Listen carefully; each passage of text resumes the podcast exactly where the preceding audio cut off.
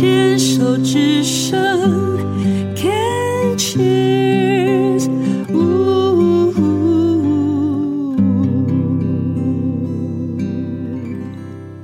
继续收听凯西的十一号公路，我是凯西。现在进行的单元一样是想成长学什么。在前面的想成长学什么的单元里面呢，我们聊到的是生活本身就是一种学习，然后来谈的是从 ChatGPT AI 聊天机器人呢，看到我们科技带来生活上面的改变。那么在现在这个单元呢，我们要继续来聊一聊关于科技带来的改变。在阅读这一个部分，我想从最近，诶，也就是前几天、前前几天，然后去耕葶语读小书院的一个开始。呃，好，我知道这个小书院，但是从来没有去过，因为我觉得它对我来说是一个交通，因为我不会开车，所以交通上面呢就是没有这么方便。然后刚好呢有朋友就是邀请，所以我们就去了这个小书院，是一个非常漂亮，在稻田里头，嗯、呃，就是在田里面的一个小书院。然后我那天去的时候呢，天空晴朗，天气很好，就是是出太阳的。然后到的时候呢，哇，外面好漂亮哦！啊，有那个波斯菊的花海，好美哦。然后就开始看看书啊。呃，喝了一杯咖啡，然后在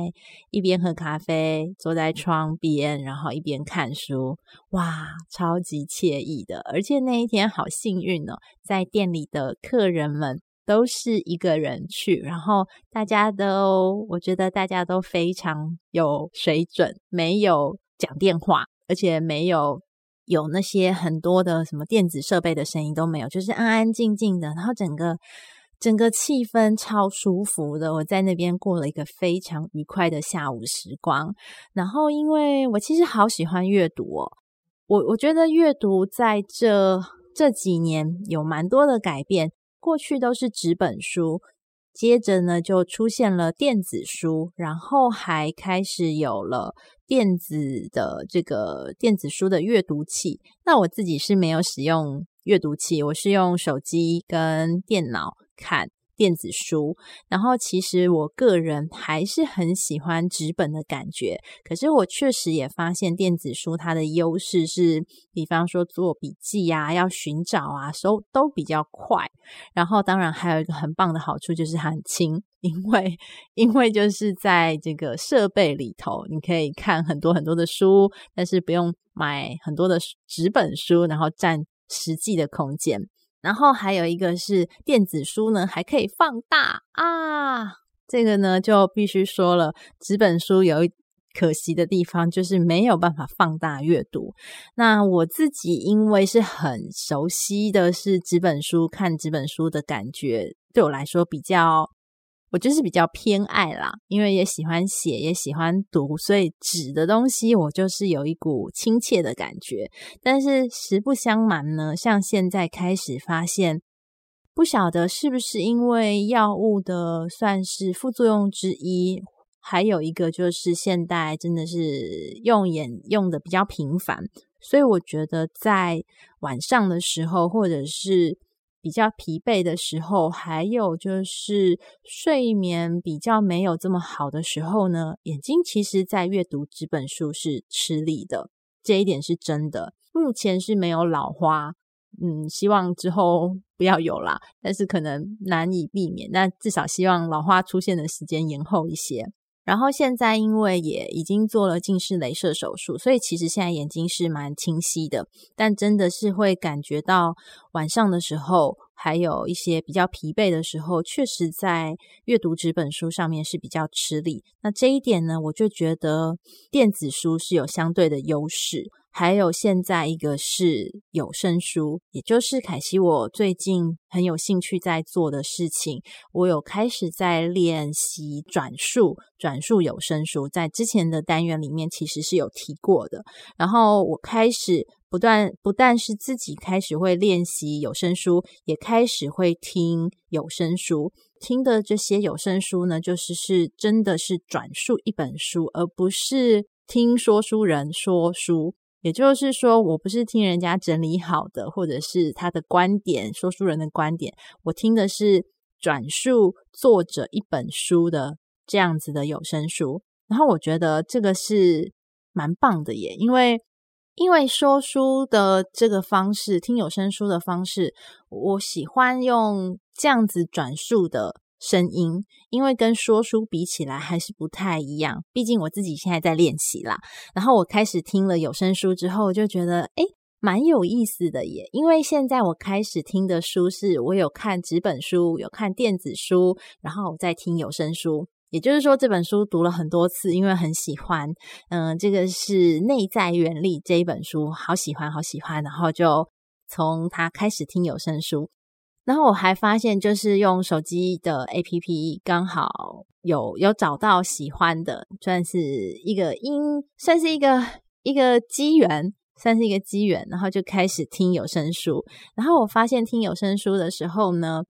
嗯、我喜欢像现在这样子独白的方式，然后没有衬底音乐的，所以我自己的这个广播呢，也是属于像这样子的风格，就是我自己一个人讲居多，基本上不会有衬底音乐。在一开始的一些单元里面，我是有做衬底的，后来我就觉得，嗯，真的是蛮干扰的。如果听的时间长的话，特别是有声书，一本书不可能只用。呃，十几分钟一两个小时听完，要听好几个小时。然后我通常会分段听，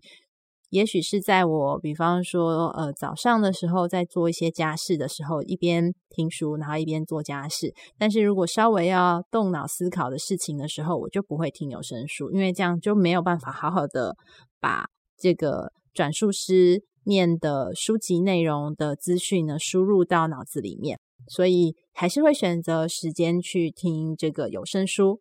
然后我也觉得一个比较可惜的地方是，我记得我很小的时候好喜欢泡在 漫画店里面哦，但是漫画没有办法用有声书，然后现在因为网络嘛，纸本书也见得比较少，然后现在有蛮多开始就都是这个电子的漫画一漫画，在家。看漫画就变成哎，也是蛮方便的，不像最开始小时候就是租漫画，租了之后还要提很重提回家，然后还要再看完之后还要再提去还，哎，就现在就是完全不一样的生活，不一样的使用习惯，但是阅读本身这件事情没有改变。嗯，我确实也因为这样减少了去。去图书馆的时间，诶，但是去书店的时间还是有的，因为还是喜欢书店的那个氛围。所以那一天去了情根雨读小书院之后呢，就觉得啊，好棒哦！重温一下，就是一边看书一边喝咖啡，然后还可以听音乐，还可以看风景。然后那天又是一个好天气，哇，这个阅读的乐趣莫过于此啊！然后为什么还要再讲一下这个从纸本书到电子书再到有声书呢？除了刚刚说眼睛会觉得吃力，开始阅读觉得有一点点。困扰的时候呢，诶，发现多一个途径选择知识的吸收，就是听有声书。我就想到了像现在我们在听的这个广播这样子的 podcast 呢，也是一种声音传递的方式。那我记得我最开始接触广播是在学生时期的时候，要听英文，要练习英文，然后就会听大家说英语，还有空中英语教室。那大概是我接触广播最早的时间，然后接触了好长一段时间，借由听力这件事情，然后接触广播，接触声音。没有想到呢，到现在呢，还是可以用声音的方式，然后跟听众朋友们做一些连接，我觉得非常的不可思议。那么，在我们做声音的这样子的工作里面呢，其实我们会说到，声音是人在这个世界要告别的时候呢，最后一个可以跟世界做连接的，就是听觉。也就是说，也许其他的感官会先消失，但是听觉呢，会是最后消失的。然后我就会想到，像是在手术麻醉退去之后呢，很多的感官还没有回来，但是第一个醒来的这个感官知觉呢，就是听觉。所以我记得我在手术后